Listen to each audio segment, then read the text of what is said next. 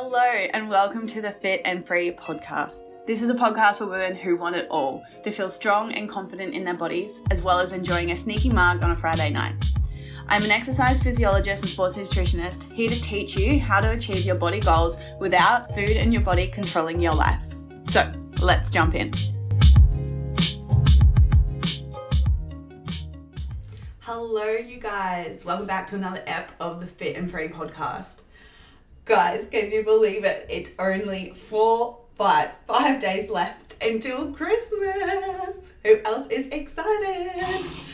I'm obviously so excited, but at the same time, I'm actually so sad because that means the festive season is like almost over.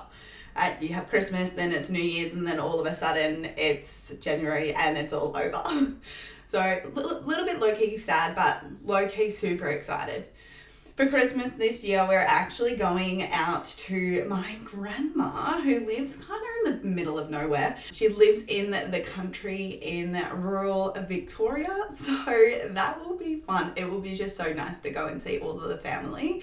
But it's it's going to be hot. It's going to be a very hot Christmas. So we're definitely going to have a few sneaky mugs, that's for sure. Anyway, coming into today's episode, I'm actually super excited about this one because I was actually a guest on someone else's podcast, and this was a fellow coach named Sheri who specializes in binge eating. And we had an amazing conversation talking all things nutrition, exercise, and mindset we really spoke to the importance of creating balance in terms of having and cultivating a healthy relationship with food and being able to achieve a body composition goal. We're both on the same wavelength where we truly believe that you get to have both. You get to have the freedom in your life as well as the body that you are confident in. And this is really what we're going to be speaking to today mistakes people are making with their nutrition, how to cultivate a healthy relationship with food, and what that actually looks like. Then we also speak to exercise as well, like what the best exercise is in combination with nutrition to achieve a body goal once and for good. So I hope you love the episode as much as me. So don't forget to send me a DM and tell me your biggest takeaway. I love hearing from you guys. And if you haven't yet t- taken a minute to leave a review on the podcast. If you love the episodes, please, please, please, if you could take two minutes of your day just to write a little review, because that does help me grow the podcast and get this out to as many people as possible. So it's greatly appreciated. I hope you all have the best Christmas and a happy new year. And let's get into the episode. Welcome, Laura. I am so excited to chat with you. I have followed you for such a long time, and your message around just genuinely having such a, cultivating your mindset, having a really healthy lifestyle, and helping women has been something that has been an inspiration to myself, as well as something that I just want to sort of further share with our community. So, you know, chatting to, you know, essentially what you do. You're an exercise physiologist, a sports nutritionist, and do so many fun, high protein and delicious recipes. You're a content creator. Um, and then obviously you're an online sort of fellow coach as well. That's all about helping women change their bodies through changing the way they approach their nutrition and their daily habits with movement and exercise, sorry, whilst also having a key focus on changing your mindset and perspective when it comes to achieving your goals. Laura, like I said, I just love like your no BS approach to, you know, knowing the numbers as well as like, you know, actually having a plan in place, but then also leaning into enjoyment. And that resonates so much with my own message. So I'm so excited to have you on the podcast and be able to, yeah, pick your brain and, and chat to you further. So welcome.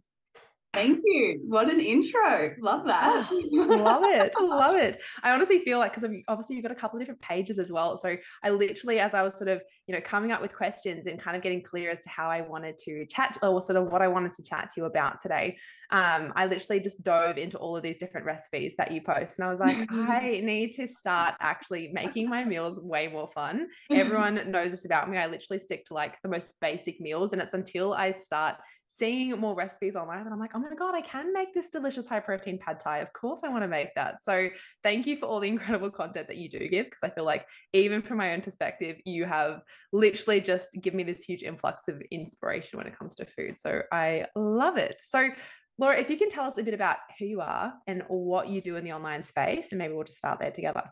Yes. I don't know. You pretty co- like covered everything in your little intro there. But so, hello, my name's Laura, for everyone listening. Um, I am a full time foodie, if you haven't seen my Fit Foodie recipes already. Um, I love going out for a margarita. I love going to a cafe on a Saturday morning. I love, love, love to travel. And like that's what I do in my spare time. But as a profession, I am an exercise phys and a sports nutritionist. And I've really niched down and specialized in helping women achieve their body composition goal whilst healing their relationship at the same time. Like I truly believe that we can absolutely have both. And there's like there's so many things online where it's like, oh, all intuitive eating, like just, you know, love your body now, not like, you know, just love yourself hmm. versus like you can go fully into like the bodybuilder world of like sports nutrition where it's like really calculated and all the things well i truly believe that we can take elements from both sides build a healthy relationship with this food whilst still looking good and feeling confident within our bodies. So that's kind of what I do. Ah, oh, Laura, I love it so much. That like that's exactly what I am all about. And I completely can can resonate with that, right? Especially in the online world. You can see so much on one side of the spectrum, which is that bodybuilder, like you know, chicken and broc kind of thing. And then on the other side, you know, it being very hashtag and again i want to almost like get into this with you as well around like hashtag food freedom like kind of yeah. the the stereotype of food freedom which is kind of like eat whatever you want you know like almost like no guidelines nothing as opposed to going actually there's this beautiful pocket right in the middle where you can genuinely have kind of like a gentle structure a clearer plan and still work in all the fun foods that you want while still being able to achieve your goals without there being this sense of restriction or off limit foods or labels and things like that, you can find this really nice pocket. And I think not only your, obviously your coaching, but then also all the recipes that you do really, really speak to that and actually help educate women to be able to find like that golden pocket right in the center. And I think, you know, that's where we can see so many, you know, essentially the whole diet industry and the, the, you know, I think the health and fitness industry to a certain degree can, it can feel quite blurry and quite confusing for a lot of women that are trying to achieve their body composition goals and change their physiques but we're then being sold lots of diets and supplements and all of this stuff when really like you know you can come back to the sort of the key fundamentals and get it right and heal that relationship with food absolutely and it's like it's the biggest thing that so many people are missing and they don't even realize it. So mm. oh that's such a good point. Yeah so many so many people don't even realize it. They don't know that there is this golden pocket right in the middle and i think it takes a lot of people a long time to find that um, and I think that's obviously, you know, why you and I are in this space. And when it genuinely comes from a place of, you know, you want to educate in that space and actually show people, but bring people into the light, really. Mm-hmm. Um, so yeah, love that so much. Can you tell us a little bit about sort of what brought you into this space? Where where does your sort of passion for this uh, lie or sort of come from? Yeah, so it all came from the fact that I struggled with my body image for a good solid five years. Actually, like let's say 18 years of my life. Like I've always had mm-hmm disordered eating patterns. I had never been confident within myself. And because mm. of that, I like my nutrition and exercise was a reflection of ultimately my self-worth. Like mm. I had mm. no confidence. My my self-worth was so low. And then I was constantly looking for that external validation. And I was always trying to find that through my body needing to look a certain way. So mm. that is ultimately why I got into this work because it's not necessarily about the food, but it's mostly about building our worth and being able to learn how to detach our worth from our body so that we can start fueling our body correctly and start exercising in a way that makes us feel strong and powerful. And when we get that all in alignment, then our body mm. composition changes without even having really to do anything. So that is why I got into it, is because I know how it feels for your life truly to be controlled by your body and by food. Mm, oh, absolutely. I I love that reflection so much because I think, you know, when we sort of just come at our physique from that perspective of, you know, I, I just need to do this diet to get this body, we're kind of bypassing the whole real what what, what we want our sort of intention to be, which is actually genuine self-care. Like actually, how do I take care of myself? And I think that's where you actually have it have to build that sense of self-worth where you're actually deserving of having a body that feels good, that genuinely you feel comfortable in that yes maybe looks the way that you want it to look but also that you're actually like managing yourself and taking care of yourself. When it comes from that place you actually don't have to battle your body. You actually get to take care of and that's where our physique goals can then come to fruition.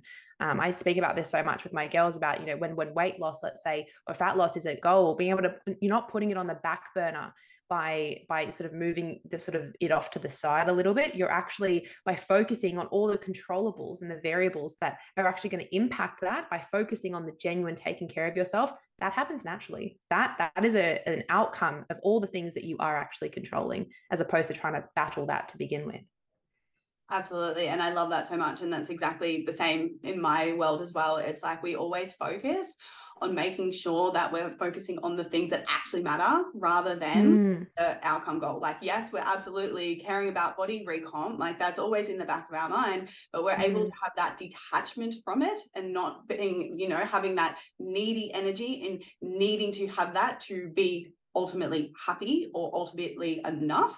But mm. it's about, you know, focusing on the controllables, like you said, what we can control every single day in order to achieve that. And like the other thing in with all of that is like people get so fixated on wanting to look a certain way and they forget about their health. And like mm. I'm such an advocate for this because like I lost my period for three years.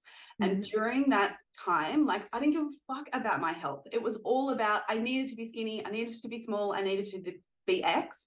Mm. But at the same time, I didn't have my period. I had no energy. I was a irritable bitch wasn't paying attention to it so that's the other thing it's like yeah we need to cultivate self-respect and actually focus on our health as mm. well as achieving the body goal 100% and i think yeah absolutely that speaks to yeah that sense of self-worth and respect when it's actually when you put that first everything else can follow. I think something else that just came to mind there as well is that, you know, people think that they want to be able to control their weight, right? They want to be able to yeah. feel like they're in control of that. When you actually realize that, like, that's actually something that you can influence, but you actually being able to, like, let's say, for instance, waking up tomorrow and I was like, tell me exactly what you're going to weigh. You have no freaking idea. You might gauge, but you have no idea. Your body's going to do its thing. So there's a, an element of you're never going to be fully in control of that number. So why not then focus your attention on the variables that you actually can control that are not only going to make you physically healthier, let's say, but also mentally and emotionally, you're genuinely taking care of yourself. That number is going to do its thing and it's naturally going to come into alignment based off of everything else that you're actually doing as well. Like it's actually going to be an outcome of you taking good care of yourself. And when you prioritize yourself, that's where yeah if i could teach anyone that like anything any anyone anything it would be that stop yeah. trying to control that and actually focus on what you can control and prioritize the things that you know you need to prioritize that's going to happen naturally so absolutely love that what would you say because i know right there's so gonna be some so many people listening that are wanting you know weight loss obviously obviously i'm like playing very big in the binge eating space and emotional eating space um, so a lot of people right they've been sort of struggling with their relationship with food and have felt like they're battling essentially their body for quite some time. So they're in that sort of restrictive standpoint as well. What would you say to someone who kind of like is initially starting out and they're, you know, maybe they've just been on a very strict diet for a long time? What would you say would be something that you'd want to kind of like teach someone straight off the bat about how to approach maybe their goals of losing weight or just changing the way their body looks? What would be something that you would want to sort of teach them straight off the bat as to how to approach that? What's what would you what would you suggest? Oh, that's such a good question because there's so many things. Mm. But at the end of the day, like my first thing is always going to be like education right? Like education mm. on like actual nutrition. Like mm-hmm. once you understand what carbs are and what carbs actually do for the body, they no longer become this scary thing. They mm. no longer become this, oh my God, if I eat this, I'm going to get fat. It's like, well, I now know that I have to eat, you know, 200 grams of carbohydrates every single day. And if I don't eat them, that is the reason why I'm binge eating. That is the reason why I've got mm. low energy. That is the reason why I'm not seeing weight loss ultimately. Mm. So mm-hmm. I think that is like such an important piece that, you know, instead of focusing on going to try and stick to another diet, first start off with mastering the basics because that's what people are not willing to do. They're not willing to do the like at the end of the day, it's like it's harder to actually learn the skill instead of like you know just copying and pasting and sticking to something like a deeper level of understanding versus oh i'm just going to copy this and be strict is mm-hmm. like that's easier than actually understanding how to fuel your body correctly Mm, 100%. And so what would you say? Because I know that, that there's probably gonna be someone listening that's like, oh, but Laura, like carbs just don't work with my body. Car- every time I eat carbs, I gain weight. Like carbs, I have to be on keto. What would you say to that thought? Um, well, first of all, like I will never shame anyone or judge anyone in the way that they bring anything to the table. Absolutely. Because what we have to remember is that everything we know is based off conditioning. Like we've learned that carbs are bad. So if we think that, then it's like, okay, cool. Where did you learn that? Like who taught you that? And that's mm. the first thing that I will always ask someone. It's like, where did you get that information from? Like, was that from an influencer that told you to drink a green juice for breakfast and then you're going to get a flat stomach? or was that from the National Australian Guidelines, who have like so much evidence base behind it that's actually telling you to eat six serves of carbs a day? So, like, mm. let's understand why we're having these thoughts and where they're coming from. What's the undercurrent? What's the ultimately the limiting belief on why you think it's bad. Like if you're going to gain weight, okay, why? Let's uncover that. So therefore we can move forward appropriately and like distinguish like, is this a limiting belief? Is this actually true? Or is this something that I've just told myself repeatedly because that's what I've learned to be true in that moment?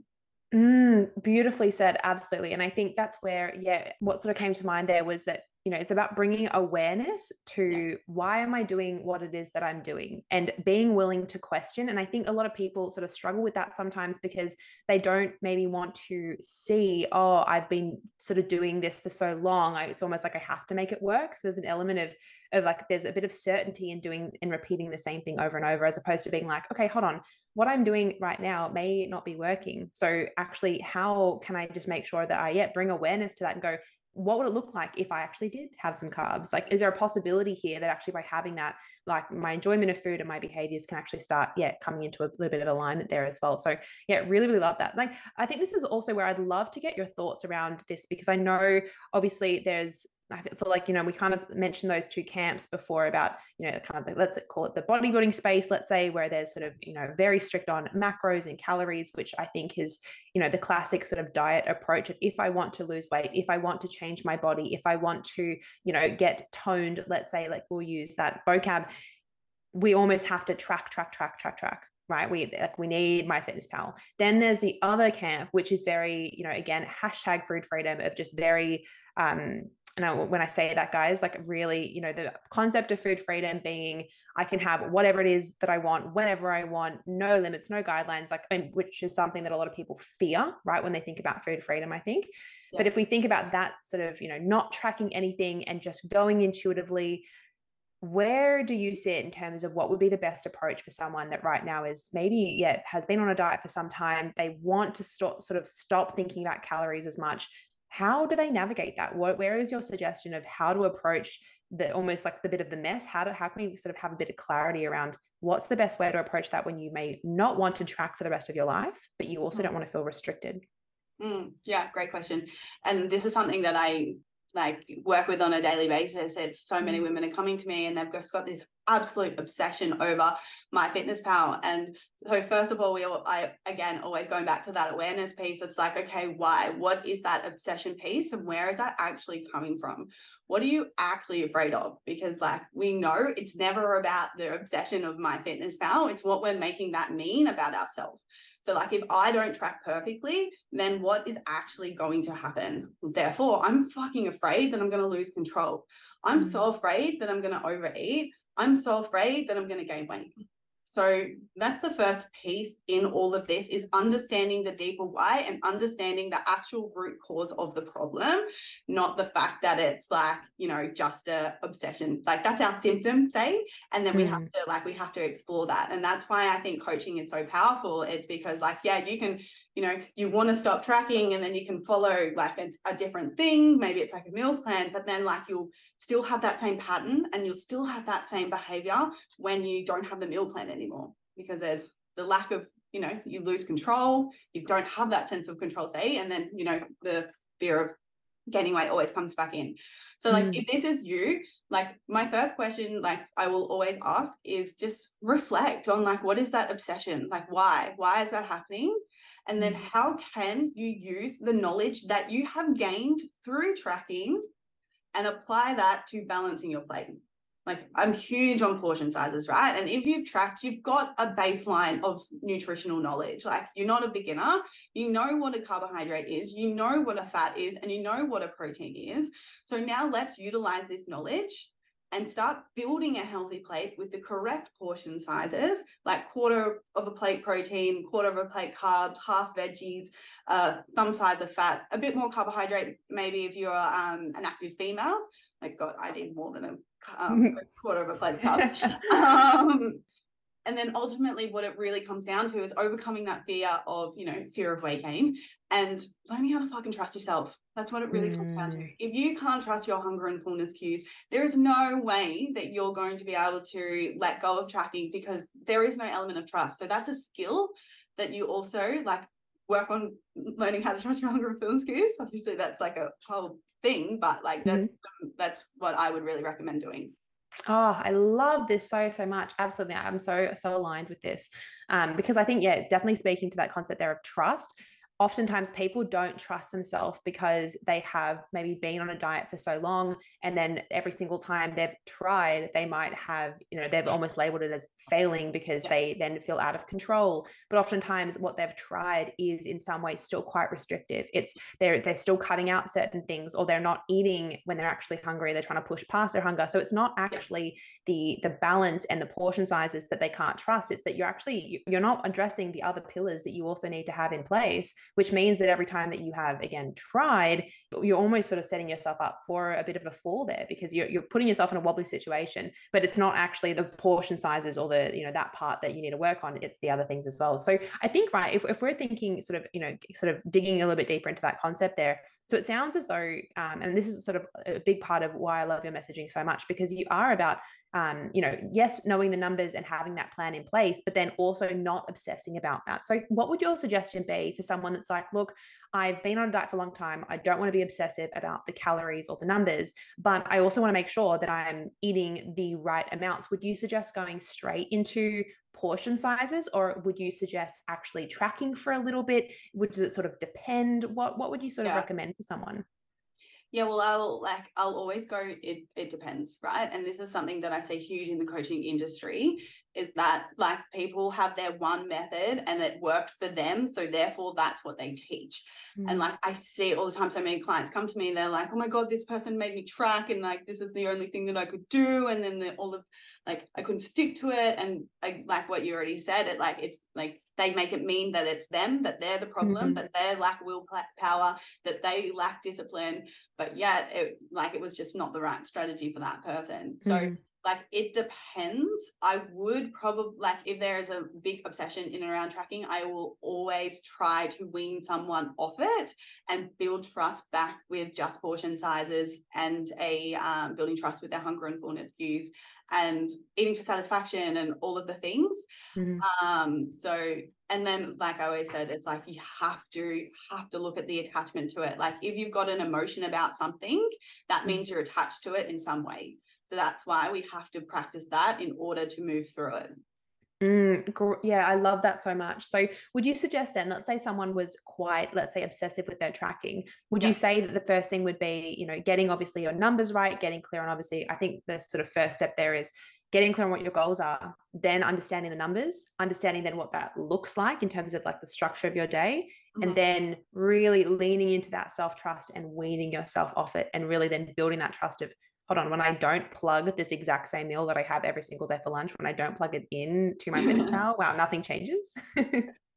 yeah, absolutely. There's always an element of control within the process of doing it because mm-hmm. otherwise it feels like a fucking rocking ship for the person and they're like, oh my God. 100%. I, I love that so much. Yeah, I love that because I think that's where, right, people can, it's almost like a, people try and start something new and they can shock themselves into yeah. trying something completely different as opposed to going it's okay that you have done something for so long that feels comfortable for you. And then it's also giving yourself permission to maybe yeah want to try a different thing but you can find that nice bridge between the two. It doesn't have to be oh my god how am i ever going to stop tracking? Just try that little by little to go okay the meal that i keep plugging in every single day what would it look like if i actually didn't track that and i actually just looked at you know, I know what a tablespoon of peanut butter looks like. And maybe I actually don't weigh this one out and I actually just try and, you know, bit by bit trust that when you do that, nothing bad's going to happen. And then when you realize nothing bad has happened, oh, wow, right? You've built that. I always call it like our wall of self trust. And every single little thing that we do like that, it's a brick and we build up this really big wall bit by bit by bit so that yeah. whenever you do have this wobbly moment, you can lean on that and actually be mm-hmm. like, hold on, I've got this. Everything's fine. Yeah, absolutely. It's all about building evidence in safety that it is okay to do it. And I, I love that analogy so much because it's absolutely true. Like we can sit here and talk about it all like till the cows come home, but being successful is about doing the thing. And it's actually about mm. not tracking the meal and actually then creating that safety to and then being like, oh, this is actually okay but like we can't have like we don't have that unless we you know take the scary messy action. So I um, love, I love that so much the scary messy action absolutely. I think right that sort of leads me to my next question around you know what do you sort of see being a really big roadblock for women when it does come to almost like that follow through piece right? About like when someone knows what it is that they need to do but maybe they're you know they're quite motivated and they really want to change um, whether you know whether that looks like um, healing their relationship with food or even just like being able to like stick to this like new and I, I almost like hate that terminology of like sticking to a plan but you know sticking to this new plan of like this is my new phase of life i'm actually really going to prioritize myself. Um what would you say is yeah what would you say to someone that's really struggling to do that follow through and have that grit? Um and oftentimes i kind of see this part being people fearing like restriction or they fear you know just essentially following anything new and fearing failure what would you what, what would be your suggestion around that about how to actually follow through a little better? Yeah that's a good one because like that is ultimately why people are not successful with their diet or like you know, a fat loss phase say or a body recomp phase. It's mm. because they're not able to sit through the discomfort of what it actually takes to achieve it. And i think one of the biggest things is like mindset blocks that don't people don't realize that's going on. So things like if you're mm. running from the undercurrent of perfectionism like say you know oh i didn't track this perfectly so i'm not going to track the rest of the day and i'm just going to say it doesn't matter anymore and just eat whatever the fuck i want. Or it's the classic well perfect monday to friday and then just blow out on the weekends right? It's these things ultimately are leading to self sabotage. So our perfectionism is leading to the sabotage, which is leading to people not being successful with their goals. So it's like that's one of the biggest thing, roadblocks is actually understanding your own patterns whether that's a perfection pattern whether that's a control i have to have this all in control if it's if i'm not in control then it's not going to work if it's like a fear of failure thing, if it's a fear of, you know, lack of self trust, like these are the like blind spots it's um say what they're called is like which is ultimately causing that self-sabotage which is um causing leading people not to reach their goals the mm-hmm. other thing i wanted to say on this one is people are not willing to put in the time that it actually takes and this is the thing people get caught up with distraction people get caught up in not seeing results fast enough and then they'll jump to something else, which is which I just call shiny object syndrome. I'm like, babe, like, how long did it take you to finish your degree? You're not mm. going to grow your glutes in 12 weeks. And I'm sorry, but it doesn't happen that way. And people are not willing to like, and again, but we have to look at understand why. It's like because we have so much conditioning to mm. 12 week diets, lose 10 kilos in 12 weeks. So, like, of course, like that's our expectation because that's what we've learned. So, mm. like, undoing that conditioning as well is a huge piece in becoming successful. Oh, absolutely. Absolutely. I, yeah, really can resonate with so many of uh, the points that you just mentioned. I think um yeah key sort of pull out from that was you know being able to see your own patterns and learn about oh yeah like this is actually the undercurrent of my behavior and where my self sabotage is popping in yeah. um is so so crucial and i think that's really where you know you uh, you know being a coach to your girls and same goes for myself like that's really i see that as a huge part of like the job right it's like it's you, you know, a lot of people they feel like i know what it is that i need to do right so you've got people that are you know they're coming from a place of being quite uneducated and they're wanting to actually learn. And then you have a lot of people that know what it is that they need to do, but they can't quite follow through on it. That's really where, you know, again, having a coach that can actually, you know, shine a torch on the blind spots to help you step through that and actually break through from that pattern can literally be the most pivotal thing mm. um so yeah i think that's that's such a such a key highlight and i think as well right like being able to um something that you just mentioned there around that sort of like follow through piece, right? When we can realize that like that we do have that perfectionist mindset. Um, actually, maybe I'll sort of ask you a little bit about that in terms of actually sort of mm. letting go of that perfectionist mindset. What would you say? Because I think that's something that a lot of women struggle with. Yeah. Do you have any recommendations as to how to kind of like let go a little bit from that? Because I think we sort of see that pattern, right? Of like the Monday to Friday is perfect. I'm on track. And then it gets to Friday night and someone has an urge to just like hit the fucker button is what I call it. Mm-hmm. And they almost have to feel like they're like white knuckling it. And then as soon as they have like a banana, they're like, oh my God, I'm screwed up. I'm like, I, you know, I'm off track and whatever. When really there needs to be that element of actually being a little bit agile. How would you say would be like, or what would you say would be the first sort of couple of steps someone could do to try and let go of that perfectionist mindset? Mm. Yeah. So we have to look at our rules. Uh, like if you eat the banana and that is your rule, you like you fucked up and you've gone over your calories, therefore you've broken your rule and you're no longer perfect. That's mm. why that perfectionism mindset is playing out. So what we have to mm. do is we have to look at every single rule and restriction that we have in on our diet, in on our food, and in on our beliefs. And one of the biggest things that I teach in building a like my my definition on quote unquote building a healthy relationship with food is learning how to treat every single day the same, regardless if it's a Monday, regardless if you're on holidays, regardless if you're wherever, right? Like we have mm. to learn how to treat every single day the same. And then we have to learn how to get rid of the rules. So, for example, like if you go over your calories by a hundred, instead of making that mean that, oh, I'm not perfect, it's not good enough. What that means is I've just eaten an extra 100 calories. that's okay. Like that's not mm. a bad thing. There's nothing wrong with that.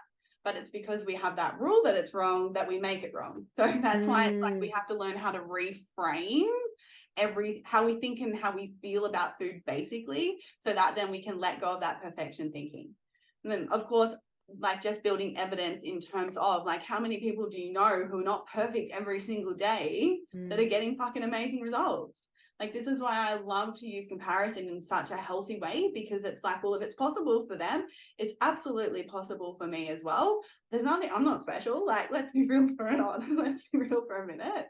Um, and utilizing that in front of us, it's like, well, it doesn't have to be perfect and looking back on past experiences in your life, well, how many times have you not gotten it perfectly, but you've still seen success?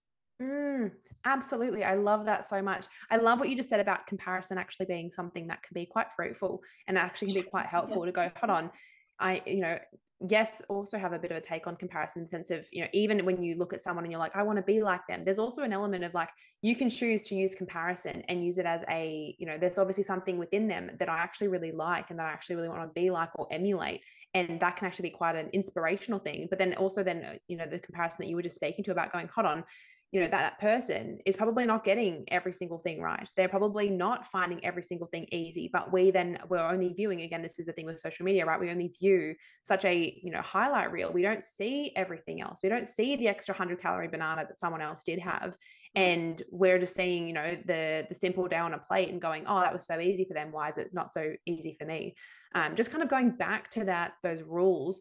Um, yeah. i love i love what you just said about like you know focusing on reframing them and actually you know, almost like recreating new rules of like, if I go over 100 calories, that does not actually mean that I'm off track. And that's really where I do focus so much with my girls on like the ranges. And I think, you know, people always speak to like targets, but it's also going, you know, what, what if you actually gave yourself like 2000 to 2100? And it's like actually going, as long as you fall somewhere within that, and even then like you know having like some buffers around that let's say on the weekend if you actually make the rule and I, I make this rule for myself it's like if i am actually you know in a little bit more of like a tracking phase for instance going you know as long as I fall within this, I'm actually going to equal that as success. And if I, you know, I'm a little bit below or I'm a little bit above, I'm my rule is that I'm not off track in any way if I choose to have an extra snack because if I choose to have that and it's intentional and I've been curious with myself and I've gone yeah I actually really want to do this um, or even if I haven't and it's a mindless moment like it, being able to go you know that, that's actually okay I'm human I don't get everything perfectly right all the time yeah. the rule is that's actually okay it doesn't mean that I'm undisciplined or inconsistent person I don't have to make it mean as much as we tend to make things mean, right? We graft on all of these rules and meanings onto things about who it is that we are and what we're able to achieve. When in reality, sometimes the banana is just the banana and everything's fine. Yeah, I love that. At the end of the day, perfectionism just comes down to protecting ourselves from failure. That's mm. where perfectionism comes from. It's it's a protection mechanism of the ego to being like, well, if you just go, well, fuck it, that means you're protecting yourself from the failure of what you would experience if that was to be true. So that's what we have to realize. It's like, well, let's bring that into our awareness that our perfectionism comes from a place of we really fucking care. Like we really care and we really want to achieve something. So let's bring in the compassion piece instead of falling down into that shame spiral of being all the reasons why you're not good enough because you weren't perfect. Why don't we come in with curiosity and compassion to be like, oh, I care so much right now. Like, how can mm. I utilize this blip in this moment as a learning tool? Like, pat myself on the back, give myself a hug, and being like, you're okay, you're not failing, you're mm. fine, you just had an extra 100 calories. Let's explore why. Like, why did you do that? Let's come in with curiosity and being like, are you actually not eating enough? Like, mm. did you do more exercise? You know, like, let's, you know, like defuse the bomb in a um really, really healthy and more so taking responsibility way instead mm. of making it all the reasons why we're shit. Oh, 100%. I like, yeah, defusing the bomb. I love that. And everything that you just said, I'm like, this is exactly why I want to do on this podcast because your your mindset I resonate with so, so much. And I think what you just said about like, you know, taking things like my my sort of take on that is like feelings are feedback.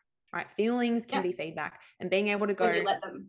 yeah, exactly. And actually going, hold on. So I'm feeling a sense of shame, guilt, or regret. Okay, this is, you know, let, us unpack that. Let's defuse that. Let's actually sort through that. What is, what is truth and also what is just maybe like conditioning of past, you know, diet rules and things that might be popping up there.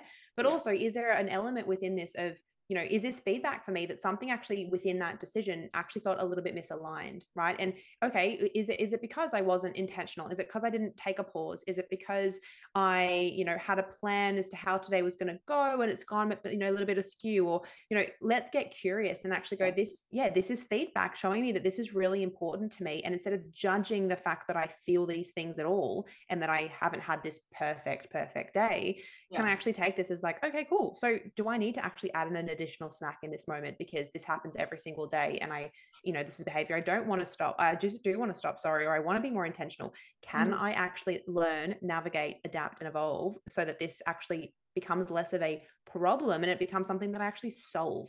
Right. And I think that when we speak to like failure, it's like actually being willing to like you know you going off track is not failure if you look at it as like this is an opportunity for me to learn about myself about what actually is going to be the best approach for me moving forward based on how i am based on my patterns based on the way that i like to eat based on my energy levels based on my activity levels like genuinely getting curious as to how can i again come back to self management and really help myself through these moments so that whatever your goal is whatever your plan is you can actually stay really aligned and on track. Um yeah absolutely like being building the skill it is a skill and it took me a long time to be able to do it to mm. look at my mistakes as a lesson. God it was hard but it was one of the greatest things that i've ever been able to do myself for myself sorry. It's like my coach says like sometimes you need a pebble to be thrown at you. Sometimes you need a boulder before you'll start listening. But mm. eventually you start to tune into it and it, it helps so much Ah, oh, love that. Yeah. I think something that you actually mentioned earlier that sort of relates to this as well is this piece around um yeah, like practicing that skill and then also being patient right being yeah. patient and being willing to you know the whole concept of failing forward it's being and again like i use that word failure i don't i don't like that word failure but i feel like a lot of people will be able to resonate with that being able to you know find things challenging and putting in the practice and actually then also being patient and waiting for those results um, you know, this is where I think our relationship with food, right? It hasn't taken us two seconds to get into a little bit of a tiff with ourselves and with our bodies. You know, oftentimes it is years of being on diets or trying to be smaller and trying to lose weight and being then bombarded with discover pages and TikToks of all these different things. It is confusing. It is really confusing. And so being willing to give yourself time to actually heal that relationship with food. And something I always tell my girls is like, it's a relationship, right? It's like literally, if you go into a relationship with anyone else in your life, you're not it's not going to be this like you know amazing marriage in 2 seconds and then this marriage is incredible. Relationships take time they take effort they take you know attention and awareness and you know actually understanding that person. So why are we so unwilling to give our food and our you know the journey to achieve our goals and our you know our relationship with ourselves and with food? Why are we not willing to give it the same attention and time and patience and effort because um, if we actually looked at it as this sacred thing, we would actually really prioritize it and be willing to put, let's say, weight loss way on this back burner for a second and actually then prioritize the self care and the self management. Mm-hmm. Yeah, I love that so much. Um, so in saying that, in terms of um, people sort of creating, I kind of want to like veer this now into like setting really realistic goals because I think that also then ties a little bit into that patience piece, right? When someone has really, you know, goals that are putting a lot of pressure on themselves, and I'm going to guess you might have girls that also come to you being like, I want to lose 10 kilos in 10 weeks, and this is my goal. How do you re- sort of remove a bit of that pressure sometimes when someone really does come in hot and heavy and they're super motivated? Do you have any suggestions as to how someone can actually really set some realistic goals um, and take that pressure off so that they actually can succeed a bit easier yeah when it comes to goals like i do love goals absolutely but when my interpretation of goals is not necessarily about the goal itself but it's like because when you think about it like you set a goal because you want to achieve something right? And then, okay, cool. So you do these things in order to achieve the goal. Ultimately, it's not necessarily the goal that we want, it's actually who we need to become in order to achieve that goal. So that's like my biggest thing with goal setting is like where are you not showing up in your life to be that version? Because if you want to you know you want to change your body composition you want to build muscle you want to lose fat yet you can't keep promises to yourself you're not consistent you're not a committed person forget it. You're like you're not going to be mm. able to do it. So it's like well yes amazing like let's set these amazing goals but like let's really look at how you are living and leading your life um, every single freaking day. The decisions that you're making the consistency of you know your nutrition your meal planning your going to the gym going for you know a a walk or whatever that may look like like this is the stuff that we have to look at. Who are you being? What do you have to let go of in mm. order to become this next level version of yourself Mm, I love that so much. And I think, right, this is where I can already hear people's little brains peeing sometimes, right? Where it's like, if we think, well, like that's all good and well, but also I just want to lose the weight first and then I'll do all of that, right? And it's yeah. like, this is where people, you know, will, let's say, go on these really harsh diets and they'll get, like, let's say that you've lost 10 kilos, 10 weeks and you're super stoked. What do we then tend to notice, right? As soon as you go back to any kind of normality because your normality, your standards of yourself, how you live your life, and your self worth and everything yeah. is because you actually haven't built up you into becoming someone that can hold that, yeah. you will naturally revert back. And I think this is where people need to start realizing that exactly as you mentioned, the end goal is not the weight loss. The end goal is like who you are. And I use weight loss, guys, because I know, right, that that's, that's a huge priority for so many people. But obviously, it could literally just be like you maintaining your weight and your current physique without the yo yo dieting, right? Could be that as well. But about going like genuinely, the goal is who do you want to be? Yes, there's obviously the physical component, but then looking at like the mental and emotional version of you, like who do you actually want to be? How do you want to be living your life? And how can we get you to start showing up as that now because everything else will follow. Your physical body will follow. If you're actually eating well and nourishing your mind and managing your emotions and you're doing all this stuff because you're actually transforming you, yeah. not only will be able to achieve the goals that you have, but also you'll be able to hold yourself there. It won't be this yo yoing, difficult restriction. You'll actually be able to hold yourself because you'll know the standards by which you want to live.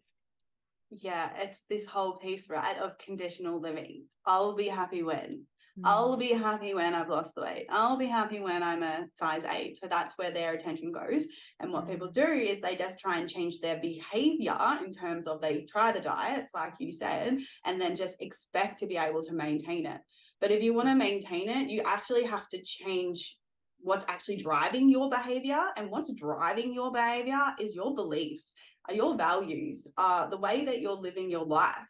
And if you're not changing your beliefs, there is no way that you're going to be able to have a sustainable result because you're just going to fall back into your old conditioning and your old patterns. So, yes, of course, the nutritional strategy and the exercise program is so important. Like, don't get me Mm. wrong. Like, of course, we need to making sure we've got the right macros, got the right calories, you know, doing the right type of exercise.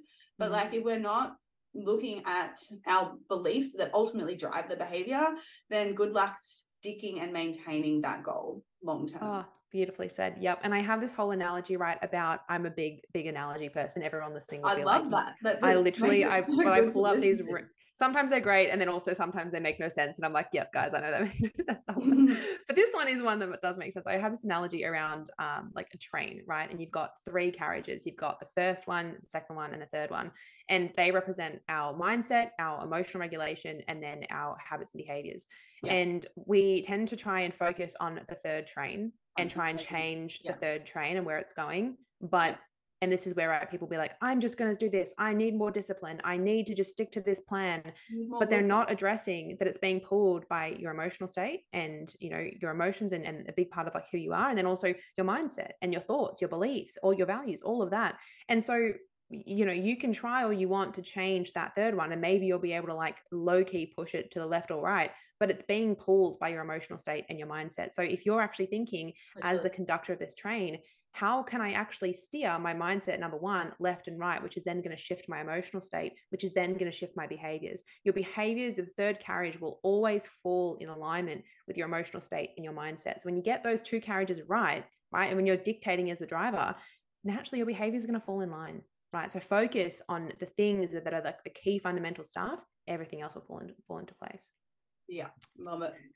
That being said, if we're sort of chatting to uh, coming kind of coming back to this whole concept of goals and habits and behaviors, what would you say are kind of like the biggest roadblocks that you tend to notice women come up against when it does come to, let's say, you know, they're a month or six weeks into their journeys and they're like, you know, they're healing their relationship with food, feeling really good. Is it sort of like a common thread that you tend to notice that people, I guess, sort of the roadblocks that people hit where it's like, you know, a lack of motivation or they've like lost their momentum and they've started to see results and they're kind of maybe a bit impatient. What do, what would you say are kind of like the biggest roadblocks that you tend to notice around yeah that, that period of time where it's a bit of s- you know uh, what would be the term almost a bit stagnant right what would you say Yeah. what would you say is sort of the key things that you notice and how can we try and move past those slumps Yeah, I love that. I call it like the six week dip. Oh really I've like an intentional part of my coaching program it's like we Mm. address this exact thing because it's so common. Like the motivation wears off, and then it comes down to you actually being committed to the goal. Mm. And what I see a lot of the time, it's people are like trying to utilize this motivation long term where where actually they just need to learn how to be committed because there's a difference between commitment and saying you're going to do something, right? Mhm. So it's like, okay, teaching people that again, I, I sound like a broken record when I always go on about this, but it's like consistency always fucking wins, and people Mm, are not willing to put in the time. mm, it's because it's like it's the time piece. So therefore, how can we start enjoying the process? And I think a really big thing on this is learning how to detach from the outcome and needing it in a certain time frame is huge because if we're needing it to be in a certain time, if we need it in 12 weeks, it's going to put a lot of pressure on us during the oh my god it's week six and i'm only here. And then which ultimately a lot of the time falls into like a, a self-sabotaging pattern of like well i'm never going to be successful blah blah blah all the stories that come up um, so it's really really important to be able to detach from the time and most importantly operating from a place of trusting that it's possible for me and that Mm. can be hard for a lot of women because they've struggled so long with not seeing results. So it's like, well, I don't have the evidence that it's not possible for me. So it is hard to build that. So I, there's a lot of compassion and empathy in that space, but it's learning how to you know celebrate the small wins day to day. And like you know as an example it's like i did some goblet squats in the gym this morning and like i always record myself for so i have that feedback. And my form looks so much better than it did like six months ago. And it's like that's the shit that we need to be focusing on. It's Mhm. like those things they might be really small but they're the things that are actually going to get us to our goal. Mm, absolutely.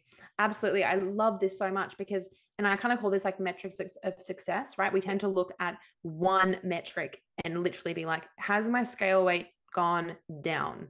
And Yeah. that is the only metric that people focus on, as opposed to going, hold on, that's literally like maybe, you know, one of 20 metrics that you want to be looking at. You want, how is your mood? How is your form? How is your energy? How is your relationships? How's your sex life? How's your, like, literally having a look holistically, like, are you actually enjoying who it is that you're becoming? Yeah. And how can we allow that to give you that sense of like instant gratification almost and dopamine Yeah. of like, I'm actually feeling way better. Awesome. Can we actually lean on that and wait for that final 20th metric to come into place?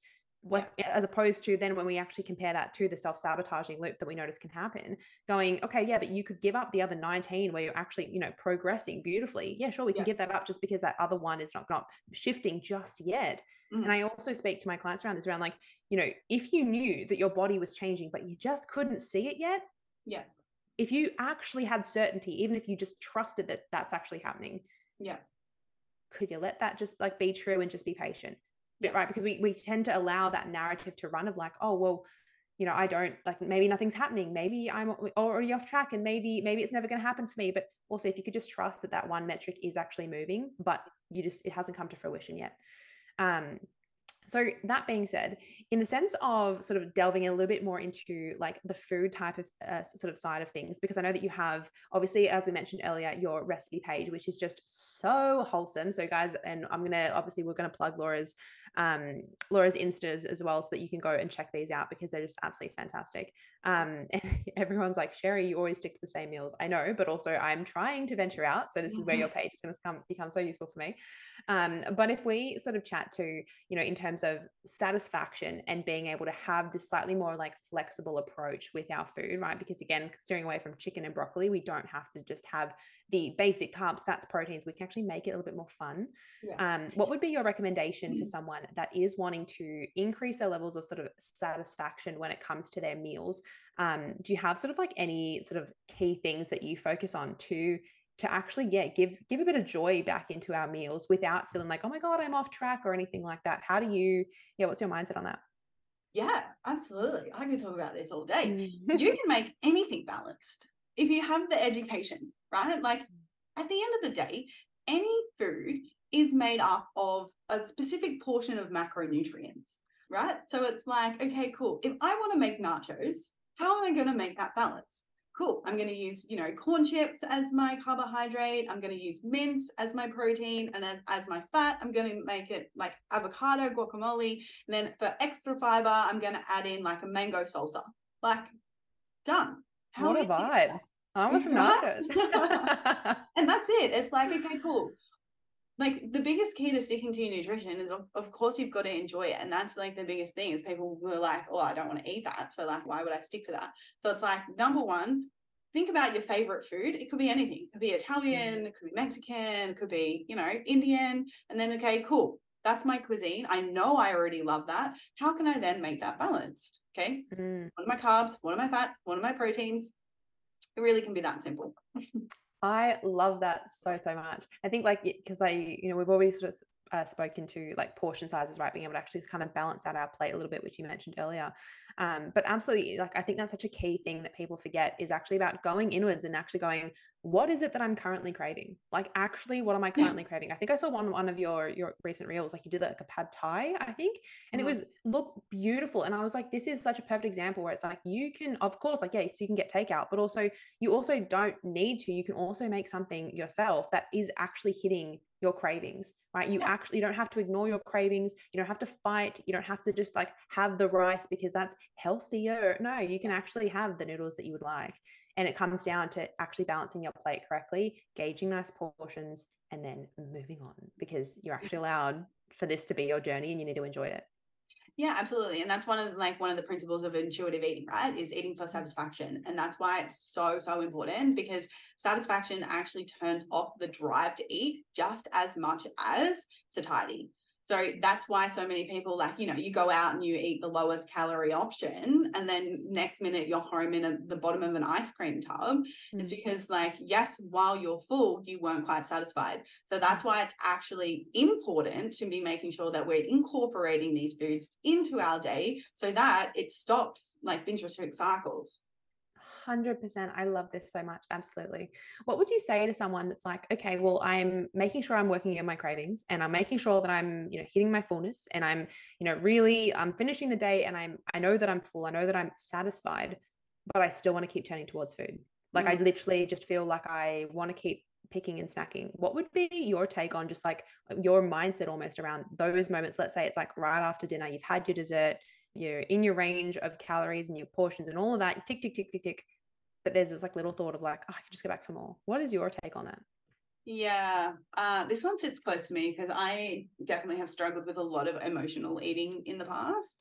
And that's what it always comes down to. It's like, well, if I'm not eating, like if I'm eating because I'm not hungry, then of course it's it's an emotional reason. So like the first thing always is looking at, well, what is it? Well, what is the emotion first of all? Am I trying to feel right now? Like, is it boredom? Is it stress? Is it sadness? Like, what is the actual emotion? And then, like, looking myself at a whole, it's like, well, where am I not fulfilling my needs? Where am mm. I not, you know, having fun in my life? Where am I not socializing? Where am I overworking? Where am I not looking after my self care? Because at the end of the day, it's never about the food, but it's what the food gives us. And that's the thing that we need to give ourselves. And we need to learn how to acknowledge that by not going to food. So that's really what we have to look at. Mm, beautifully said. Yeah, love that so so much about how to meet our own needs. And I think, right, this is where that curiosity piece that we were talking about earlier, being actually able to go, okay, I'm feeling a certain way. Can I get curious as opposed to being judgmental? Can I actually get curious as to like, okay, why do I feel the need to keep picking right now? And yeah. is there, you know, do I need to self soothe? Do I need to go take a shower? Do I actually feel super lonely and need to go connect with a friend? Do yeah. I need to clean my environment? My apartment looks like a mess. I like actually getting curious as to what is the catalyst to this moment as to why I'm feeling this way and how can I actually meet that need and be there for myself um, and realize that I'm not a bad person for this being a challenge. It's actually going, how can I just be there for myself and learn what that looks like in those moments?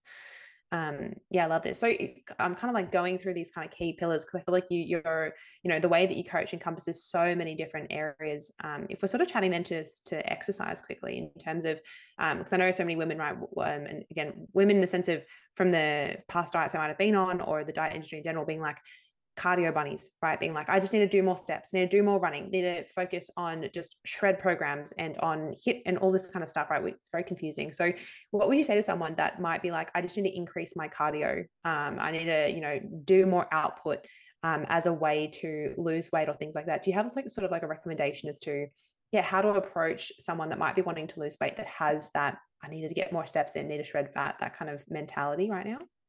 Yeah, absolutely. And like first of all, I would always ask them like what their actual goal is. Like what is your goal? Like is your goal weight loss or is your goal fat loss?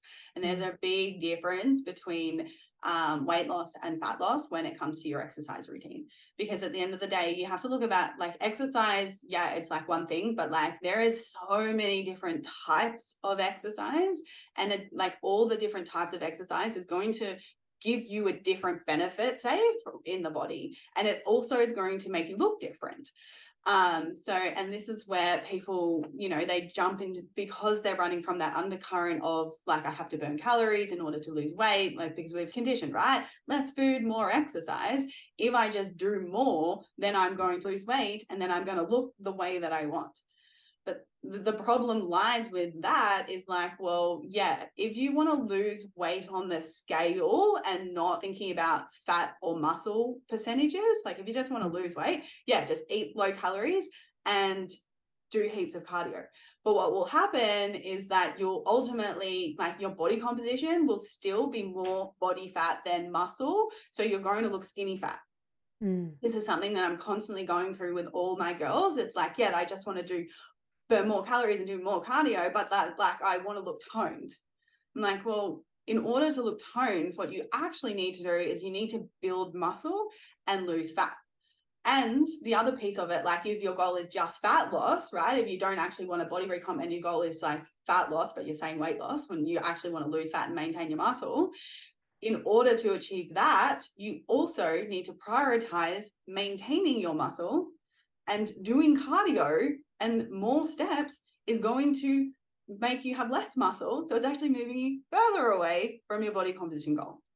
Mm. Think about it. It's like an exercise, it, it's a prescription, like it's a drug prescription. And it's like, okay, cool. If you want to have more muscle and less body fat, then you need to be making sure your exercise routine is in alignment with that. AKA, you need to make sure your hypertrophy training, you're lifting weights, you're applying progressive overload, you're training at the right intensity, you're following a program, right? Like, this is what we need to be doing instead of going in and doing a freaking HIIT class that you walk out feeling like dead and not seeing from. 100% i love this so much. I love that distinction. Thank you so much for making that distinction because it is yeah it's so so important that everyone gets really clear on that. And i think that's really right where that number on the scale we need to make it mean a little bit less sometimes right? Where you know when you when you are just wanting that number on the scale to come down but also like your body could be completely changing and your muscle to fat ratio could be changing. Like, let's actually look more holistically at, again, coming back to the metrics of success, going, okay, this is one metric. Can I actually look at the other things that might be changing as well? So, yeah, getting clear on what your goals are and then making sure that your exercise is in alignment with that. Um, so, yeah, you're essentially, you know, so you're not shooting yourself in the foot as well. Um, so, that being said, if we're sort of uh, sort of chatting to uh, like consistency as well, right? Because we know, as we mentioned, patience is one thing, but then also being able to have that grit and actually being able to be consistent when it does come to exercise, to our food, to our plans, um, so that we can achieve our goals. I know that you know we spoke to this before we sort of came on to to hit record today, um, but I know that you know you're. I see you being someone that is incredibly consistent with your goals and the way that you live your life, despite the fact that you move around so much. Um, for anyone that doesn't know, Laura is you know she she does so many months uh, remote uh, working overseas and things like that, um, and very much sort of in that travel lifestyle. How do you specifically remain consistent with your lifestyle when you know that you know you could be in Bali one month and then the next month you're in Europe and, and all of these things how do you stay consistent what does consistency mean to you yeah consistency is just like it's just a I just identify as consistent like I am a consistent person so therefore that's just how I live and lead my life so it's not something that I do, it's more so who I am. So mm. I'll you'll see it in all aspects of my life. Like I'm consistent in the way that I show up for my exercise, in the way that I eat, in the way that I it comes down to like taking supplements, for example. Like it's how you do one thing is how you do everything. So that's what I've just done. I've just aligned my being and I my identity ultimately as I'm just a consistent person. So therefore, that's how I do everything. So mm. it doesn't mm. matter if I'm in Amsterdam, it doesn't matter if I'm in Canggu, like I go to the gym. Like that's just what I do and so therefore that I make it work. I love that so much. So do you have sort of certain like non-negotiables? And I think you just kind of spoke to them like whether it's like with supplements or things like that, non-negotiables every single day that help you sort of keep being sort of quite constant whether you are in Amsterdam or whether you are in Bali wherever it is being able to actually you know rely on the whether it's like a bit of a routine or things like that. Do you actually have those kind of key pillars in place yeah, I was thinking about that when you asked the question and I was reflecting on it because I was like, I don't really can like maybe to someone else they're a non-negotiable. For me, I don't feel like it's a non-negotiable because it's just like what I do. And that sounds I don't know if that is makes sense or whatever, but like of course it's once you know the difference of what it feels like to be consistent, like what it feels like to get stronger, what your energy levels can be like, what you can succeed, like achieve in your life from just nailing consistency. Like building my business and being able to travel remotely has always been like it was such a massive dream of my mind. Like i remember sitting down and writing in my journal of like literally how it was going to play out and then because i was able to be consistent i bring it to real life. So it's like being able I, I don't know how to articulate that, but it's like um and that's it. It's just like once you realize that it's not a new thing that you need but instead it's like literally just show up for the gym four times a week like literally just add protein to your meals. Like that's what it can be and that's how you get results when you allow it to because once you're able to ultimately master your mindset because that's where mm-hmm. it comes down to um is yeah it's when you can really get success in all areas I love this so so much, absolutely. And I think, right, the, the sort of what I pull from that is you actually identifying, as you said, as someone that is consistent. And I think this is right where people can sometimes put a label on themselves as like, I'm not a consistent person, I'm not a disciplined person, and then you end up operating as such because mm. you have this belief about yourself. Whereas that, instead of being like, actually, I am like, I am going to choose to be, and I am now a consistent person. What does that look like? And then having the grit to actually show up and become that in various facets of your life. Something I always sort of speak to as well as like, actually have a look at like other areas of your life where else are you actually potentially being quite consistent? And actually how can you how can you then just bring that into your exercise your food your relationship with yourself? Like oftentimes we think that we don't have any consistency but it's like actually do you show up for work every single day and get there before like 10 a.m like probably yes right? Because you're probably pretty consistent with that area of your life probably pretty pretty good colleague and whatever. You know are you pretty consistent with checking in with your family because you actually prioritize your family your relationships? Probably yes. So actually how as opposed opposed to being like, I'm not someone who's consistent. Actually, how can you be like, I actually am a consistent person? How can I actually then just bring that into this facet of my life as well? And what does showing up for myself and having that grit look like? And exactly as you said, then as soon as you start to realize just all the incredible outcomes that come from that, how good you can feel, realizing that, you know, coming back to what you said earlier as well about the commitment it's actually then going am i committed to actually being this version of myself who is consistent who is disciplined who's discerning who's self-loving who's self-compassionate can I actually choose to be committed to this version of myself and then allow consistency to flow on from that? And consistency feels exactly as you said, like it's almost like easier. It's like easy because it's just I choose this life for myself. It's not about me trying to be here and then trying to reach up to here. It's like, no, I actually just I choose this standard of, of myself and I don't allow anything else below that. Yeah, absolutely. And it's also like there's a big element in learning how to like trust yourself and trust what you want to do instead of what you should do. Because mm. i used to run myself into the ground. Like i i should be doing this. I should be mm. training seven times a week. I should be eating this way. I should be doing that. But then like it never stuck. Like i couldn't be consistent because i was you know following something external. And it wasn't until i was able to create that internal ultimately trust myself and also with the education around how to actually achieve a result with your food and mm-hmm. exercise right like there i will say that there is an element of i did like i learned the strategy to success like mm-hmm. it started to work also creates an addiction to it because you're like oh my god like i'm actually getting better and i'm getting results now after trying so so fucking hard for so many years um, mm. um, and all of that so it's like it's having the right strategy for you and also really important in learning how to trust and discern like how you're feeling and allowing yourself like if you need to have rest you can have rest if you need to give yourself a kick up the bum give yourself a kick up the bum right it's learning how to know the difference and mm. also having like I don't know if you're much into like feminine masculine energy. Oh yeah. Yeah. Okay. Cool.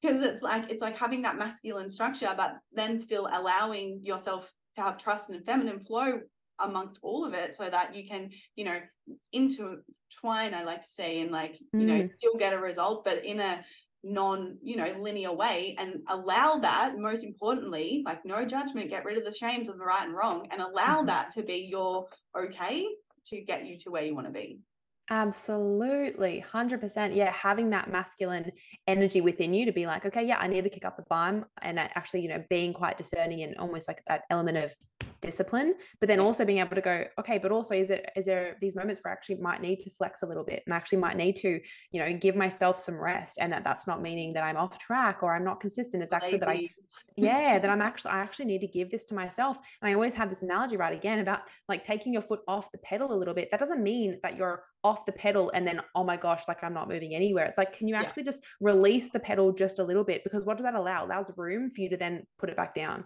and yeah. trusting that like you can ebb and flow and that yes. like i look at that as being consistent it's like knowing how to ebb and flow and again like learn about yourself because for some people they can ebb and flow within like almost like weekly periods for some people it's like day to day they feel quite different so being yeah. able to learn about what works for you when do you need it you know ebb and flow and, and be a bit agile as well as then have that semi-rigid sort of structure as well.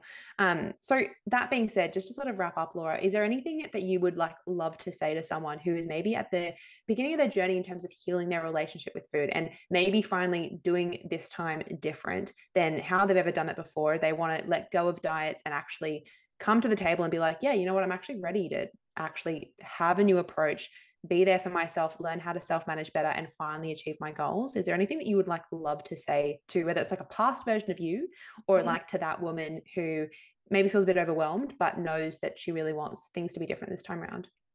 Yeah, I think a, a big thing in all of it is like know that it's going to be fucking hard, but it's going to be fucking worth it. Mm.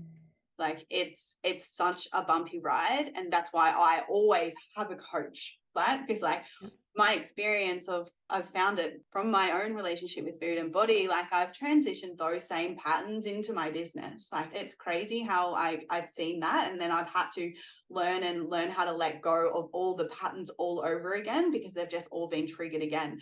So it's like know that like it absolutely is possible for you and you're going to fucking kill it. However, it's going to be fucking terrifying and know that that's okay. It's Mm. okay to feel fear, but it's the difference between allowing that fear to continue to control you for the rest of your life or being able to take action, take radical responsibility and create what you want because everything you want is always going to be on the other side of fear.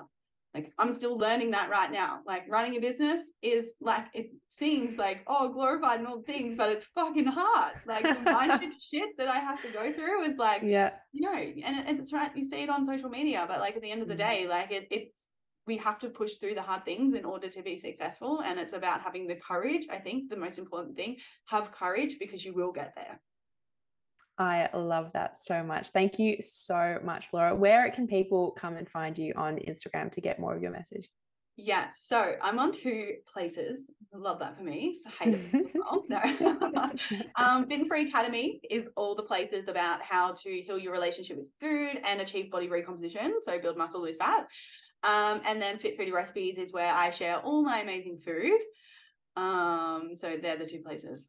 Amazing. And you also have your own podcast as well. Yes. Yes, the Fit and Free podcast. I just turned one, which I'm like so excited for. Very exciting. Amazing, amazing. Thank you so, so much, Laura. If anyone wants to get in contact with you, is that the best place to come over to, to your Instagram, either DM you or do you have a link in bio that they can chat to you about? Yes, come chat, come say hey, come say hey and tell me that you listen to the podcast. I love it when you guys reach out and say, Yeah, I listen to you. And I'm like, Yeah, cool, love that. Key takeaways, 100%. Tell us what they are. Thank you so much, Laura. You honestly, your message is just so aligned. And I, yeah, like I have wanted to have you on the podcast for such a long time because I just, I absolutely love your integration of nutrition and exercise and all of the sort of key fundamentals, as well as the key importance of having your mindset in place and actually learning about yourself so that you can actually, yeah, create a really sustainable lifestyle. So thank you so much. Oh, thank you. Thank you for having me. And thank you for sharing your mission as well. I absolutely love it. Thank you.